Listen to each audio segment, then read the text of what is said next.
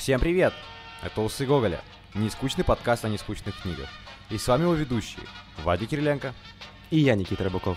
Сегодня будем обсуждать роман Владимира Владимировича Набокова «Лолита».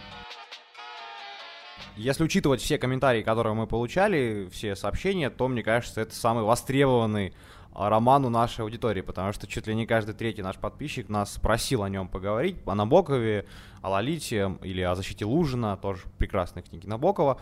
И мы, в общем, слушаем, читаем, в очередной раз э, доказываем вам, что мы живой организм и живем вместе с вами, и прислушиваемся к каждому комментарию. Пожалуйста, встречайте Набоков, Лолита, все как вы хотели. Да, вот не знаешь, если говорить о том, чем мне нравится наш подкаст, это то, что вот мы в прошлом подкасте говорили о волшебстве, детстве и всем таком прекрасном, а сегодня мы будем говорить про педофилию, убийство и так растление это, малолетних. Тоже, общем... тоже, касается, тоже очень касается детства. Тоже такое себе волшебство, но очень хуевое, знаешь. Волшебство, но с другой стороны, да? Обратная сторона медали. Волшебная палочка тут есть, ну то есть... Ну тут больше нефритовый скипетр, но мы будем об этом сегодня говорить говорить. Будем, будем об этом говорить. И о, я, я, я от себя скажу, ну, это мое такое, знаешь, как интро, что это очень сложная штука, и что вообще Набоков э, сложный чувак. И это, наверное, самая сложная книга, о которой мы говорим. Ну, вот Достоевский, там, преступление его, там, может быть, может сравниться, но я уверен, что сегодня у нас такой маленький челлендж. Если мы вдруг в этом челлендже обосремся, пожалуйста, не, не ругайтесь. Ну нет, ладно, ругайтесь, хорошо, все, пишите гадости, мы открыты. Я все, я, я готов читать. Мы какие мы, мы с тобой тупые, чувак. Лолита очень спорный вообще роман, на самом деле. Если говорить о моем отношении к Владимиру Набокову, то она очень спорная тоже, и оно варьируется. Раньше я его обожал, потом как-то пренебрег им, и сейчас я снова ему влекся. Вот я когда готовился к подкасту, много прочитал про Набокова, читал его интервью, действительно интересный персонаж, и думаю, что мы сможем сегодня привлечь к этой персоне ваше внимание и заставить прочитать не только Лолиту, но какие-то другие романы, которые, на мой вкус, намного круче, чем сама Лолита, такие как «Дар» или то же самое «Защита Лужина». Я здесь беру позицию человека, который не будет рекомендовать Лолиту. Сегодня мы первый раз за всю историю подкаста говорим о книге, которую я не люблю, и даже после очередной попытки с ней подружиться, я принимаю позицию, что эта книга абсолютно мне не нравится, и, наверное, я сегодня буду вот с позиции того, что она мне не нравится, вести весь диалог. Не то чтобы пытаться критиковать Набокова, понятно, что это дело, знаешь, такое, себя в могилу загонять, а, но я действительно считаю, что Лолита это очень спорная штука, а, и читать ее какому-то, ну, там, простому смертному, простому обывателю, я думаю, не стоит. Вот я бы не рекомендовал Лолиту всем. Далеко вообще не, не, всем она подходит, далеко не все должны ее читать. Давай передвигаться все-таки к личности Владимира Владимировича. И тут тоже важная штука. Я Вадим Владимирович, а он Владимир Владимирович. То есть у нас есть... Да, еще есть еще один знаменитый Владимир Владимирович, да. но мы не будем о нем говорить в этом подкасте. О, потому что он хуйло. Ну, как бы, зачем, зачем, зачем, а зачем, зачем, зачем о нем говорить? Зачем о нем говорить?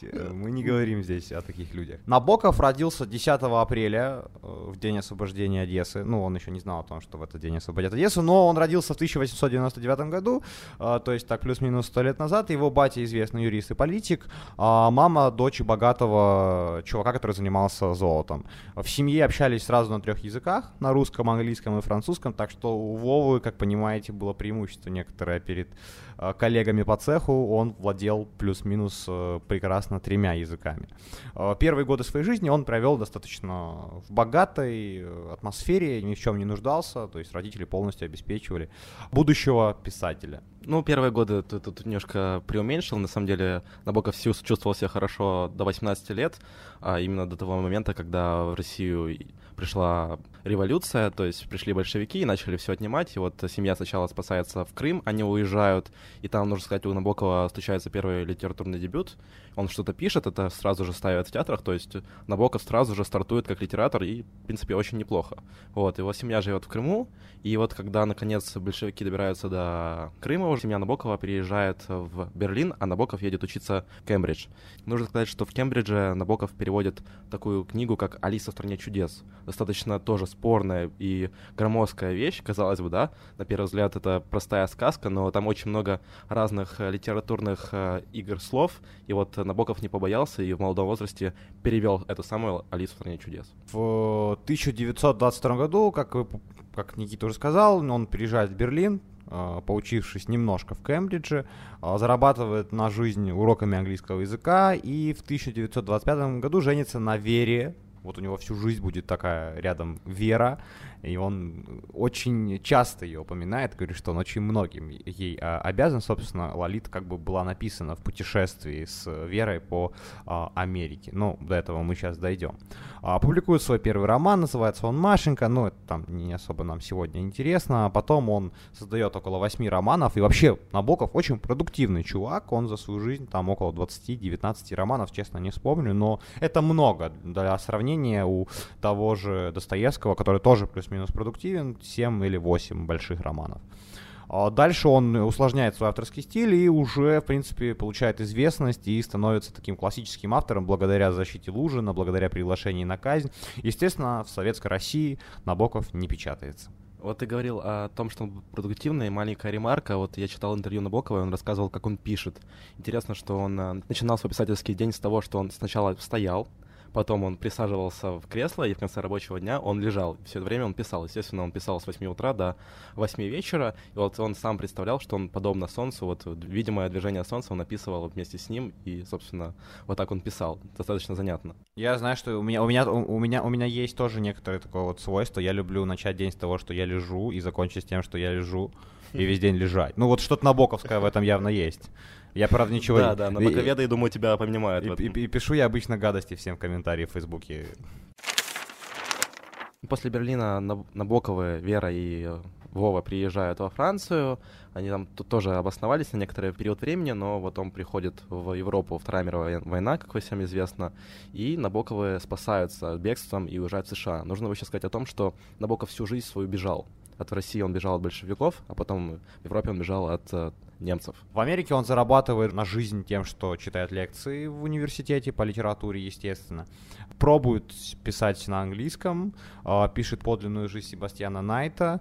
Э, он еще, еще в Европе писал. Потом он издает под знаком незагражденных, и ни Себастьян Найт, ни второй роман не получили коммерческого успеха. Тут и начинается работа над Лолитой, и тут начинается вся эта история, и она достаточно интересна. Вы все знаете без меня, наверное, что Лолита это очень спорная, очень скандальная книга. И многие считают, что Набоков писал Лолиту для коммерческого успеха. Но нет, Набоков прекрасно понимал, что м- сюжет, где педофил насилует девочку, явно не будет опубликован, и э, явно его с ним будет сложно. Поэтому первый раз он публикует вообще Лолиту фран- на французском издании, которое специализируется на таких, знаете, порнографических романах. Порнухи. Да, да, да, на порнографических романах. Раньше не было порнхаба. Э, я, я, я все время говорю, раньше не было Netflix, а сегодня я немножко изменил и говорю, раньше не было порнхаба, к сожалению. Вот и... мы выявили твою истинную я, личину. Я ее никогда, я эту личину никогда не скрывал. А, собственно, он издает э, эту книжку французов, и потом узнает, что они, эти французы, в общем, на не очень качественной литературе специализируются, но помогают случаи, известный критик. Эта книга сталкивается, ее во время путешествия в Париж э, читает, очень тепло ее рецензирует, говорят, что это чуть ли не лучшая книга э, за прошедший год, и начинается полемика.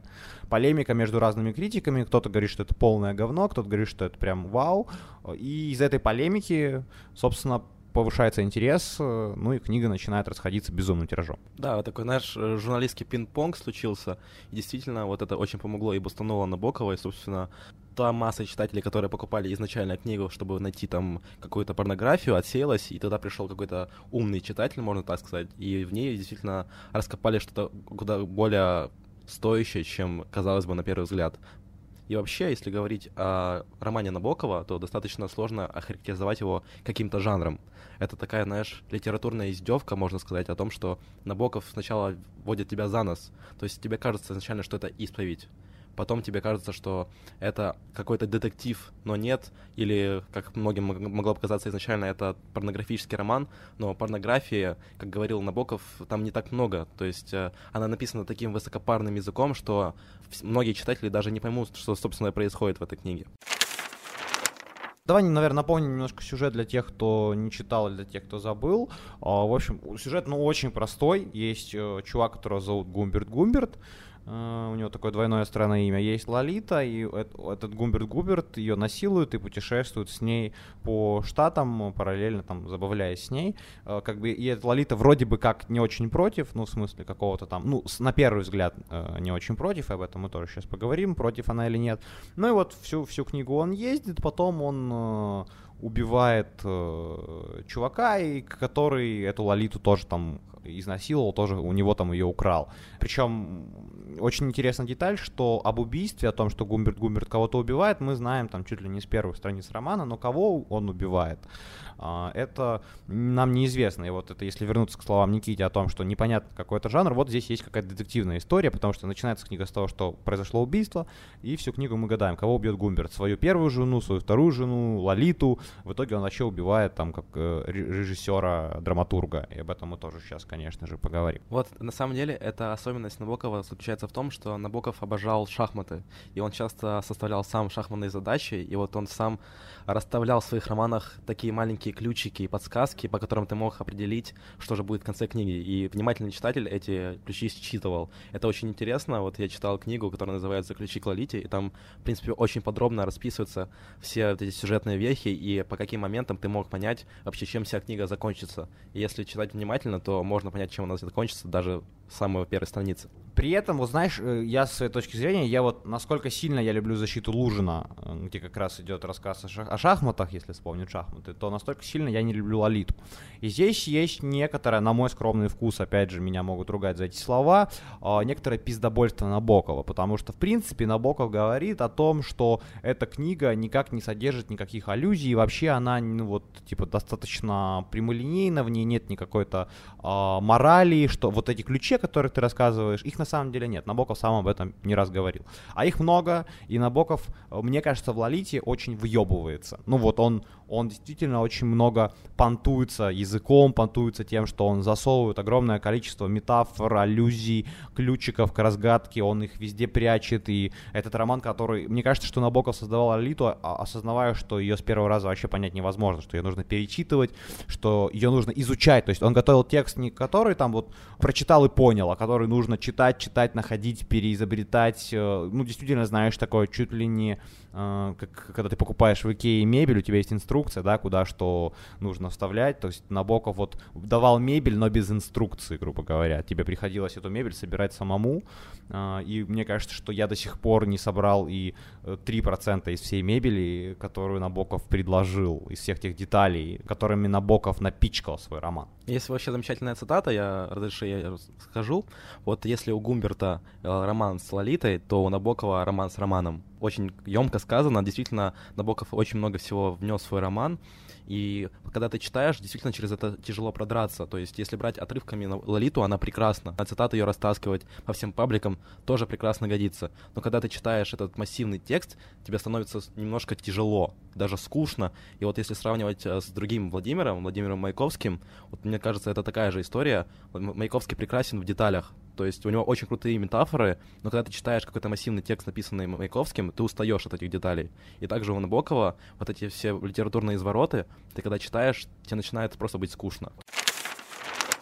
Там есть момент, он очень важный, он показательный. Рассказывается о том, что когда Гумберт приезжает с Лолитой в новый город, они изначально узнают, где находится школа, э, едут к этой школе, и он заставляет Лолиту как бы э, удовлетворять э, его руками, пока он смотрит на других школьниц.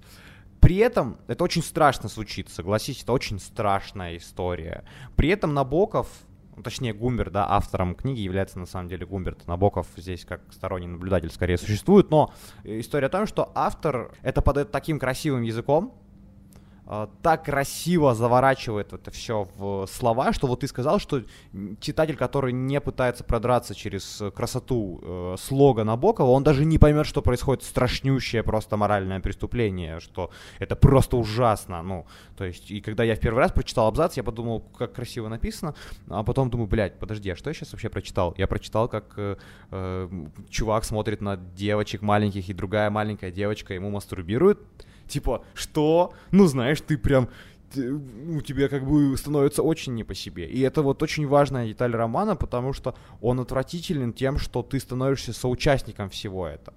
Ну, ты не можешь оставаться... Да, я с тобой да, согласен да, абсолютно. Ты все это читаешь, и ты все это проносишь через себя. Ты вместе с Гумбертом, знаешь, едешь с Лолитой э, по стране, это все происходит. И у меня эта история возникла вот только сейчас, когда я в первые разы знакомился с текстом, у меня было две попытки, то я этого не ощущал. Я вообще не ощущал преступления Гумберта, потому что Гумберт подает свое преступление так, будто как бы Лолита сама виновата в этом преступлении.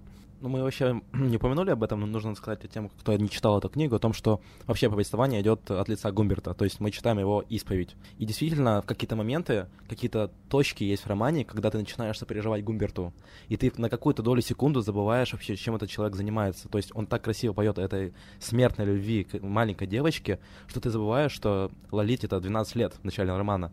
И ты такой ловишься на какой-то моменте, и когда ты словил себя как раз на том, что ты сочувствуешь Гумберту, ты становишься соучастником преступления. И вот это очень страшно, и Набоков тебя очень круто на этом ловит. Там есть момент, когда э, Гумберт дает деньги Лолите на ее новую жизнь, и он уезжает и плачет. И даже когда я сейчас перечитывал уже в третий раз эту книгу, я ему сочувствовал. На какой-то корке своего подсознания я понимал, что действительно я сочувствую педофилу.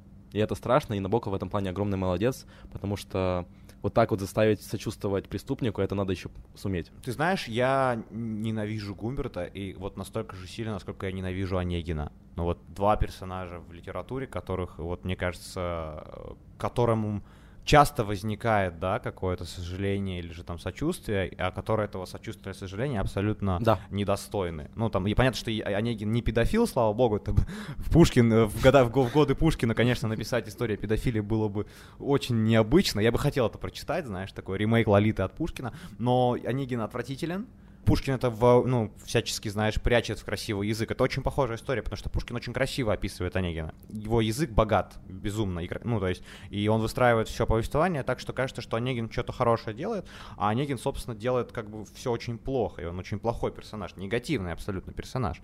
Тут то же самое. Текст выстраивается так, что нам кажется, что Гумбер делает что-то хорошее. А, и, и мы немножко подходим к тому, что Гумберт поскольку он является автором, он, собственно, является и лжецом, который нам врет. То есть это не какое-то холодное наблюдение со стороны да, автора, то, что он видит, там, что происходит какое-то изнасилование, он об этом нам рассказывает. Нет, Гумберт нам подтасовывает факты так, как ему удобно. Очень-очень важно разделить Набокова и Гумберта. Очень важно поставить эту, знаешь, как, ну, стену между двумя этими людьми и вообще... Их, да, вот, вот ты говоришь правильно о том, что нельзя Гумберту доверять. И вообще в литературе есть такое понятие, как надежный и ненадежный рассказчик. Что это вообще значит?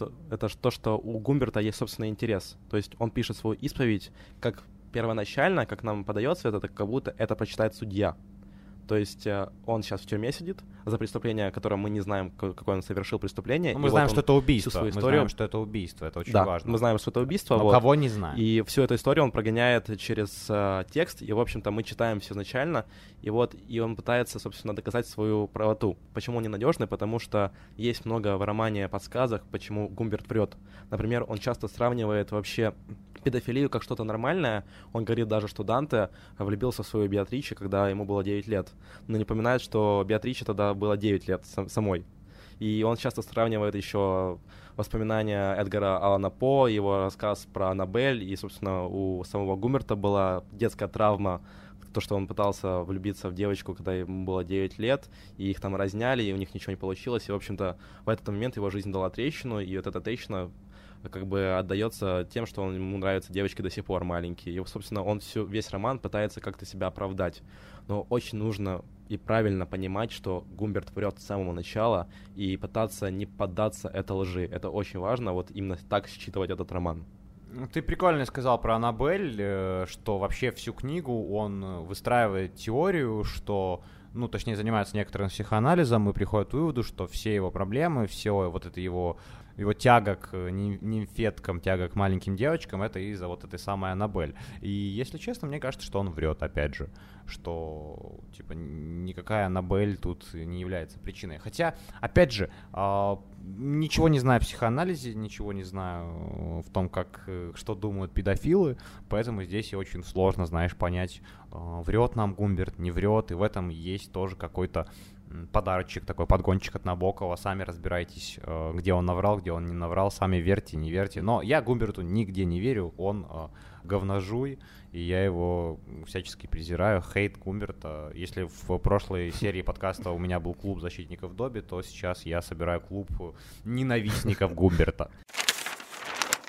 Ну, вообще нужно сказать о том, что вот сам Набоков не жаловал психоанализ, и он часто об этом говорил в своих интервью, и, в принципе, он, собственно, и Достоевского поэтому не любил, потому что там было слишком много нравоучений и, в принципе, морали, но сам Набоков в «Лолите» отдает респект Достоевскому, то есть там есть упоминание Достоевского, сам Гумберт, мы не сказали об этом, но сам Гумберт профессор литературы, собственно, почему у него такой подвешенный язык.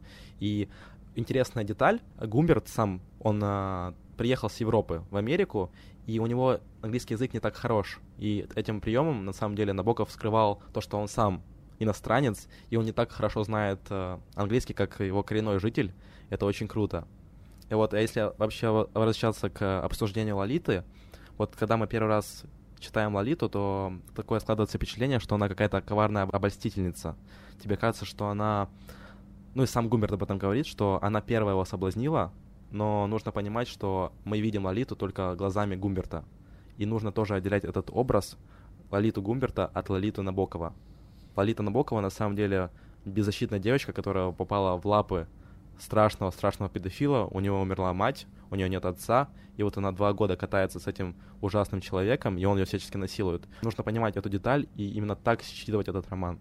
Причем иногда Гумберт проговаривается, иногда он говорит честно, что Лолита, например, плачет по ночам, или что она очень хочет играть в театре, а он там против, и тут вообще театр... Да, да, вот эти маленькие ключики, которые дает Набоков, их нужно считывать. Вот это прекрасно, что вот тебе нужно искать вот эти вот маленькие моменты, которые Набоков тебя подбрасывает. Это для очень внимательного читателя. И там еще очень много завязано, на самом деле, вот с театральным миром. Мы сейчас подойдем, наверное, ближе к, к, к убийству, э, которое совершает Гумберт, но там на, театраль, на, на, на театре все очень завязано. И ты говорил, что там есть отсылки, шатауты некоторых Достоевскому, там вообще отсылок к литературе, ну просто жесть. Там можно бесконечно искать, там и всякие братья Грим встречаются, и э, Эдгар По, и ну очень-очень-очень-очень много я там все-все сейчас, э, наверное, даже не перечислю, уже забыл, но роман пронизан полностью отсылками ко всяким штукам, и ты сказал, что Гумберт э, профессор литературы, по-моему, он просто литеровед, я не помню, чтобы он преподавал в ВУЗе, э, можем поспорить, конечно, но, по-моему, он просто литеровед. Просто нас наши начнут профилять, придут, скажут, вот вы ничего не понимаете, вы все перепутали. По-моему, он литеровед, но я могу ошибаться. Давай ответим на вопрос, э, оправдывает ли Лолита, ну, как сама книга, а не Лолита, педофилию вообще? То есть, ну, многие воспринимают этот роман как, э, знаешь, э, упоение педофилии, некоторая, знаешь, некоторая попытка оправдать Гумберта. Согласен ли ты, что есть некоторые намеки на то, что педофилия это ок? Оправданием педофилии занимается Гумберт, а не Набоков. И, собственно, Гумберт пытается вызвать сочувствие за свою как бы аномалию, можно так сказать. И поэтому нужно разделять этих двух персонажей, Гумберта и Набокова. Набоков сам говорил, что Гумберт отвратительнейший человек, он презирает его всячески. О Лолите, кстати, он говорил, что Лолита одна из самых сильнейших по характеру женщин, которые ему удалось воссоздать в своих романах. Нужно еще сказать, что Лолита, точнее, прообраз Лолиты появляется в очень многих произведениях у, у Набокова, например, роман «Ада» или «Камера обскура», или, ну, то есть, в общем, по, по, и даже есть стихотворение Лили, то есть это, идея об этом была давно, и тут, знаешь, возникает вопрос, ну, как сам по себе он возникает, э, если Набоков часто обращается к теме педофилии, там, то, может быть, не все так просто? Может быть, все-таки Набоков что-то в этом понимает? Насколько я знаю, набоковеды пытались искать в его биографии какие-то намеки на то, что у него были какие-то там делишки грязные, но ничего не нашли, и слава богу, за Набоковым ничего такого замечено не было. А вот если возвращаться к Гумберту, то сам Гумберт в конце книги говорит, что если бы я предстал перед собой как подсудимый, я бы приговорил себя к 35 годам тюрьмы взросления и оправдал бы во всем остальном. То есть он за свое убийство, он как бы говорит, что он невиновен. Мы про убийство сейчас поговорим, но э, э, вернусь к теме, насколько я знаю, Набоков, когда его спрашивали о том, том, почему так часто появляется, собственно, мотив педофилии у него в романах, говорил, что если, ну, вот из-за Лолиты э, этот мотив начинает, начинает находиться везде. Ну, знаешь, когда ты что-то нашел одно, то ты и везде сможешь найти там какой-то такой сюжет. Э, очень... Да, это такое есть понятие психологии, согласен. Да, да очень, очень изящный ответ от Набокова, но мне, честно, кажется, что если у тебя там в шести рома- в романах там, или в пяти романах из 19 возникает тема педофилии, то тут не все так просто. Опять же, на боковеты меня могут, наверное, распять, но я чувствую, что что-то есть в этом, знаешь. Я не говорю о том, что он кого-то там насиловал, нет, не дай боже, но что эта тема для него как-то явно интересна, и что он этой темой занимается, да, и что он вообще, в принципе, основывает сюжет да, на реальных событиях, что есть там такие похожие истории. Естественно, они есть. И что Набокова эти истории интересуют, это факт. Вот сейчас вот в реалиях наших нам куда легче понять этот роман, чем когда он выходил в 60-х годах мы часто слышим об этих жертвах, и вот педофилии довольно часто говорят в СМИ, и, в принципе, это достаточно уже известный факт, поэтому нам сейчас понять Лолиту вообще и правильно понимать, о чем пишет Набоков, куда проще, на мой взгляд, чем когда Лолита выходила в 60-е годы. Ну, тут можно еще поспорить, как бы, с, может быть и проще, да, ты, скорее всего, прав, но с другой стороны, из-за того, что сейчас есть какой-то огромный, да, тренд на всю, как бы, защиту всех и вся, ну, там, детей, женщин, э, вот есть, ну, там, ра- расовые какие-то там вопросы сейчас э, очень остро стоят, то есть мы идем к глобализации, да, мы, как бы, идем к тому, чтобы друг друга принимать, э, этот роман выглядит страшным в контексте сегодняшнего дня, э, потому что сегодня, там, защита детей это чуть ли не первое, э, первый вопрос на повестке дня, тогда, мне кажется, было немножко иначе. Тогда все-таки отношение к этому было не то чтобы проще, нет, нельзя так сказать. Мне кажется, к педофилии всегда относились, ну не всегда, но, э, по крайней мере, большую часть истории относились как бы э, явно негативно. Но то, что тогда этот сюжет мог быть не таким как бы острым, остросоциальным, как сегодня. Могу это заметить, что сегодня этот сюжет очень острый э, в современных реалиях. Это как сюжет о том, знаешь, что э, женщина, ну это сейчас популярный сюжет о том, как там женщина страдает, ее бьет мужчина, ну типа, come on, это э, везде. И вот сегодня это тоже такой, знаешь, достаточно острый вопрос. Я вот читал одно исследование об отмене знаменитых памятников культуры, вот, и, естественно, Лолита — это тоже памятник культуры, и вот э, спрашивали американцев сейчас, готовы ли они отменить Лолиту, то есть больше никогда не печатать, и чтобы дети и дети их детей никогда не знали об Лолите, и они говорили, что нет, действительно, это книжка, которую стоит почитать, это книжка, которую стоит познакомиться, она непростая для понимания, но отменять ее и ее данность и, в принципе, значение в литературе уже нельзя. Полностью согласен, там, этому тяжело как-то противиться, но то, что Лолит это не чтиво для всех, и то, что нужно, нужна некоторая сноровка, некоторый литературный опыт, если позволишь мне банальные причины э, э, придумывать там для того, чтобы не читать Лолиту. Э, я думаю, что вот сходу ее читать не стоит, что нужно понять, что это, может посмотреть фильм э, Кубрика, может немножко понять, что как. Обязательно Лолиту нужно читать какими-то комментариями, да, ну, то есть как, как какого-то литуроведа, потому что многие ключи там скрыты, и их увидит только профессионал. Это очень сложный текст. Это, наверное, один из самых сложных для меня текстов, который всегда будет для меня непростым. И вот, опять же, моя любимая «Защита Лужина», но это настолько другая книга, настолько интересная, легкая, настолько м- легко усваиваемая, да, то есть и вот Лолита настолько же и тяжелая, и настолько же для меня нелюбимая вещь Набокова. Ну, знаешь, вообще вот человечество было примерно 60 лет, чтобы оправдать эту книгу и, в принципе, найти причину, почему ее стоит читать. Вот, поэтому действительно уже говорить о том, что отменить эту книгу просто не является возможным. Если вообще возвращаться к обсуждению этой книги, вот мы затрагивали немножко убийство, и, собственно, кого все-таки убивает Гумберт? А Гумберт убивает э, похитителя Лолиты, то есть в какой-то момент в книге у Гумберта похищают Лолиту. То есть Гумберт сам ее похитил, грубо говоря, вот. И вот э, у него после двух лет истязания над этой бедной девочкой похищает еще один персонаж, который, естественно, к Лолите хорошо не относится. Он там тоже драматург, пишет там что-то там в Голливуде, он продает сценарий, в общем-то, хорошо себя чувствует. Он там некий наркобарон, И вот он привозит Лолиту к себе домой и тоже всячески на ней издевается. Но Лолита его любит, это важно. Лолита любит как раз Куильти, Лолита отдается ему полностью, а Гумберту, она никогда не любит Гумберта, она никогда к нему нехорошо не относится, она просто как бы отбывает повинность, она заложник ситуации. А вот Куильти, она... Есть крутая статата, которая произносится в конце книги, там говорится, что Гумберт сломал Лолите жизнь, а Куильти сломал ей сердце. И вот э, если говорить об этом убийстве или вообще об, о, о Куильте, то это, в принципе, такой двойник. Э, мы уже говорили когда-то о двойниках, э, когда рассказывали о преступлении и наказании. Это достаточно такой частый литературный прием, и тут тоже он присутствует.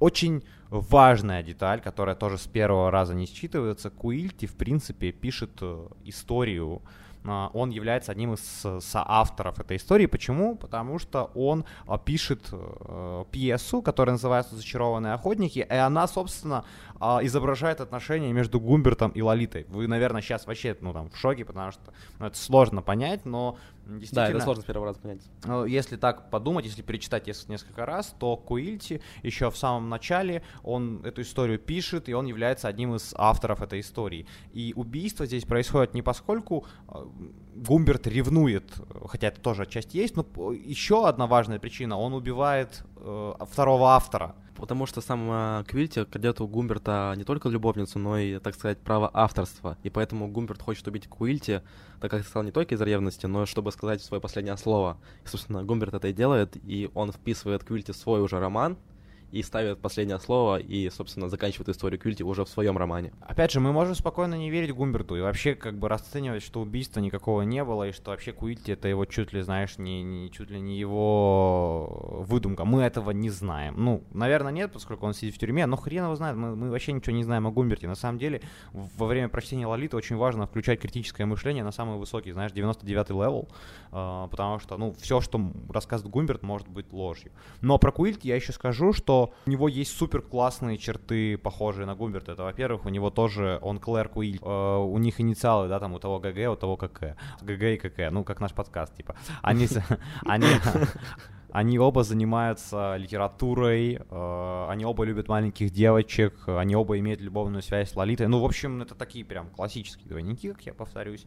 Ну и, собственно, мы эту тему, наверное, уже достаточно неплохо раскрыли. Я думаю, что мы можем потихонечку закругляться. Понятно, что мы раскрыли только часть. Можно еще поговорить об экранизациях, но это не совсем наша специфика. А, можно поговорить еще об очень многом. Там предисловие Джона Рэя очень интересное, и, э, и послесловие Набокова, которых два, одно к русской, э, одно к английской версии, и можем даже обсудить разницу между русской и английской. Ну, то есть те, тема не раскрыта абсолютно. Но у нас, как вы знаете, хронометраж, и надеюсь, что мы... Я не думаю, что мы вернемся к Лолите. Я не хотел бы. Вы должны сами ее, наверное, раскрыть. Но то, что я очень хотел бы поговорить о защите Лужина и о Даре, это сто процентов. Да, у нас вообще какой-то подкаст получился серьезный. То есть мы мало шутили, но потому что тема действительно серьезная. И педофилия, как вы понимаете, это не шутки. Вот. И действительно, Лолита — это достаточно сложный роман. И я бы все-таки рекомендовал его почитать, потому что вот, собственно, продраться через все это, и вот когда ты раскус, раскусишь этот роман до конца, тогда начинаются действительно интересные вещи происходить с тобой, вот когда ты понимаешь все хитросплетения Набокова, насколько это вообще можно понимать, вот действительно это интересно, потому что вот первый раз, когда читал, действительно не понравилось, но когда готовился к подкасту и копнул чуть глубже, чем обычно копают люди, когда читают книги, действительно много чего можно оттуда почерпнуть для себя и всякой интересной информации, боковой и прочего, прочего, прочего, так что я бы скорее рекомендовал, чем нет. Ну, если мы пошли к, рекомендациям, то я уже несколько раз это делал, и еще раз последний э, рекомендую защиту Лужина, ну и дар, да, то есть я, я закончу тем, Ты, что... знаешь, на подпевке э, у Лужина сидишь, он тебе деньги там... Я, я как бы в очередной раз говорю, что это вообще в пять раз лучше, на мой вкус, чем Лолита. И, ну, и также я рекомендую Дар и э, Приглашение на казнь, очень клевые штуки. И я, я бы рекомендовал почитать некоторые стихотворения Набокова. У него есть, есть очень прям хорошие. Я не скажу, что я большой любитель поэзии, но у Набокова есть прям замечательные э, стихотворения. Ну и рассказ у него есть прекрасные. Допустим, «Ультима Туля» очень крутой рассказ. Есть Татьяна Арзамаси, там э, «Как читать Набокова» она называется, можете загуглить, и там как раз 10 его рассказов, я их все читал. Э, там они небольшие, но если вам будет интересно, то... Ну, а вам будет интересно, потому что вы самые умные подписчики в мире Поэтому, пожалуйста, читайте. Э, мой вердикт — это 6 усов Гоголя из 10. У меня 8. Э, наконец-то мы ставим не 100, не 1000. Э, ну, надеюсь, что мы никого не расстроили не самыми высокими оценками. Спасибо, что слушали. Давайте договоримся, что вы не будете заниматься сексом с маленькими детьми. И при прочтении Лолиты вы будете отделять Гумберта Гумберта от Набокова. Это две рекомендации на будущие годы вашей жизни. Обнимаю. Да, ребят, как всегда напоминаю, что у нас есть Инстаграм, который называется Google Мусташ, есть Телеграм-канал. Мы всегда ждем и любим, когда вы нам пишете, делаете репосты. И вообще хочется сказать и напомнить, что когда вы нас поддерживаете и репостите в любые соцсетей, то вы поддерживаете нас, двух идиотов, а вообще простую мысль и очень крутую, что читать это здорово и читают не только задроты. Поэтому всегда помните об этом, когда вы нас поддерживаете. С вами был Никита Рыбаков и Вадик Кириленко. Услышимся через две недели. Пока-пока. Пока. -пока. Пока.